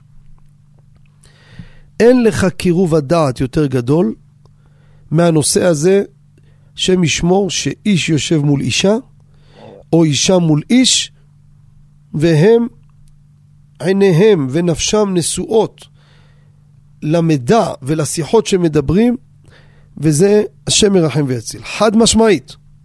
אני לא שולף לכם את זה רבותיי בשליפה. יגידו לי אנשים, כן, אבל שמענו. עכשיו, אני לא מדבר על פיקוח נפש שאדם, שמשמור, הצילו אותו חס ושלום, כן, בר מינן מאיזה מקרה שעוד רגע היה הולך חלילה. פיקוח נפש, כמובן, רק לעזרה ראשונה, אני לא נכנס לזה. אני מדבר לשיחות, זה שיחות נפש. זה פגישות ארוכות, מתמשכות, והתקלות הן תקלות חמורות, רבותיי. לכן, צריך לעשות כל מה שאפשר, שאיש ילך לאיש, אישה לאישה. זה דבר ראשון. עכשיו, וממילא השאלה השנייה מקבלת משקל לגבי מקרים אחרים. אני לא נגעתי מצד ייחוד, רבותיי. כי ייחוד, תכף נביא פתרון. אדם יושב בחדר, סגור, עם אישה, אישה עם איש. חוץ מהנושא שאני אמרתי, יש בעיה של ייחוד. אז ייחוד, תכף אני אדבר, אבל בסיפור שלנו זה לא רלוונטי הפתרון שאני אתן, כי יש פה בעיה של קירוב הדעת. זה לא סתם אדם שמגיע לאיזה פקידה או לאיזה משהו קטן לסדר וללכת. זה יושבים, יש פה שיחות נפש, יש פה אריכות. זה השם ישמור ויציל בר מינן, זה נושא אריות, זה לא פשוט. אבל, המאזין גם העלה את הנושא של מעלית וכדומה. או אדם מגיע לאיזה משרד, יש פקידה אחת לבד שמה וכדומה. או אני זוכר פה, היו הרבה שאלות בסגנון הזה, ששאלו את המאזינה שעובדת בבנק, והתפקיד שלה להיכנס לכספת סוף היום, ושם עושים, אה, אני יודע, בדיקה או ספירה, וחייבים לסגור את הכספת עליהם, והמנהל נכנס איתה בפנים והם נועלים עליהם את הכספת. מה עושים? וזה דברים שזה הפרנסה שלה. ואתם יודעים, הרמב"ם כותב בנושא ייחוד, אם יש בעיה, פרנסה זה לא שיקול. אבל השאלה אם יש פתרון. והיום, ב... בעידן שאנחנו חיים הרבה טכנולוגיה, הפוסקים דנים מה קורה אם יש מצלמה במקום. האם המצלמה היא כשומר, כ- כפתח פתוח שרבים עוברים ומסתכלים, אז אין לנו חשש שיגיעו לעבירה? ובזה אני אציע בפניכם וניגע בזה הלכה למעשה, איך מתמודדים עם מצלמות. דעתו של הגאון הגדול רב ניסים קרליץ, בחוד שני, עמוד ר"ג ר"ד, שם על איחוד, מי שיש לו ספר איחוד בהלכה, שבסייעתא דשמיא הוצאנו אותו לפני כמה שנים, עמוד קי"ב, שם הבאנו בהרחבה בנושאים האלו. דעתו של רב ניסים, אין היתר איחוד מול מצלמת וידאו שפועלת. אומר אפילו שמצלמת את כל החדר שנמצא על כל זוויותיו. אומר, כיוון שהרצון לעבירה קיים, השם ישמור יכול להיות רצון, ויש חשש שילכו לזווית נסתרת שאינה מצולמת. ואם כל המקום מצולם, כולל כל זוויות החדר, והחדרים הסמוכים והשירותים גם כן, תועיל מצלמה זו לייחוד באותו מקום, אבל שימו לב, כל זה בתנאי שמי ששולט על המצלמה ועל הזיכרון של המצלמה, זה לא הם. אם יש פה מנהל משרד, שיש פה מצלמה, והוא שולט עליה, אז מה הועילו חכמים? הוא אחרי זה ייכנס, ימחק את הכל. אם זה גוף חיצוני שהוא שולט על המצלמה, זה שומר. שמשמור, אדם יגיד, מה, אני נורמלי? מצלמה מצלמים אותי. הרב אלישיב והרב ווזנר, הם נוקטים בכל מצב אין היתר מול מצלמה. למה? יש חשש שיקראו את חוט המצלמה. אז יגידו, קרה פה תקלה, יקראו את זה, ואז יגיעו לעבירה. אבל, הלכה למעשה, וככה גם כן, זה צדיק קדוש לברכה, הדיין הגדול, רב זמן נחמיה גולדברג, זה צדיק קדוש לברכה, שאני דיברתי איתו, הסכים, גם ייבדל לחיים, הגאון הגדול, ראש ישיבת כיסא רחמים רבי מאיר מזוז שליטה. דיברנו בזה, כתבתי את זה בספר באיכות בהלכה. כל שהם נמצאים מול המצלמה, אם שמירת ההסרטה לא אצלהם, במקום צורך המקל באופן זה יש לו על מי לסמוך. כמובן, אין להם שום גישה לזיכרון שהם יכולים לשלוט על הצילום. ולכן, אדם מגיע למקום מסוים וכולו מצולם, אז אם ככה במקום שהוא נמצא, אין חשש לעבירה, במקום צורך גדול יהיה אפשר. אבל אני חוזר ומדגיש, כל זה לצורך דברים שאתה בא לאיזה משרד, לאיזה צורך מסוים, או מגיעים לרופא וכדומה, דברים כאלו. אבל דבר שמגיע פה ל... לטיפול מתמשך, שיחות רגש, שיחות נפש, רבותיי, כאש בנאורת, השם יצילנו. הדברים האלו מסוכנים מאוד. ואל יאמר אדם אני חזק, שום דבר. אפילו גדולי העולם בגמרא, אמוראים ותנאים, היצר בא וכמעט הפיל אותם חס ושלום. לשים לב לדבר הזה. יישר כוח לכבודו, שיהיה לכם שבת שלום ובשורות טובות. אנחנו מתקרבים לסיומה של התוכנית. אני רוצה להודות לצוות המסור, ידידנו יהודה חבא וכן יורם יצחק וזנה וכן שמחה בונים. חפץ השם אדם יצטרך להגדיל תורה עולה אדירה. היה לי תענוג איתכם שעתיים, תודה לכם. נשתמע בעזרת השם ביום ראשון בחידון ההלכה העולמי בשעה תשע. בין תשע לאחת עשרה אנחנו מתקרבים, מתקדמים. כמובן רבותיי, כמו שפתחנו, ניצול הזמן. לנצל את הזמן, זה מה שלקחנו ולוקחים מהגדול הזה, ענק שבענקים, שר התורה, זכותו תגן בעדכם ובעדנו, שאצלו הזמן היה יקר ערך ללא גבול, אם ניקח ונלמד, נזכה בזה ובבא. שיהיה לכם שבת שלום, בשורות טובות, ונשתמע וכל טוב.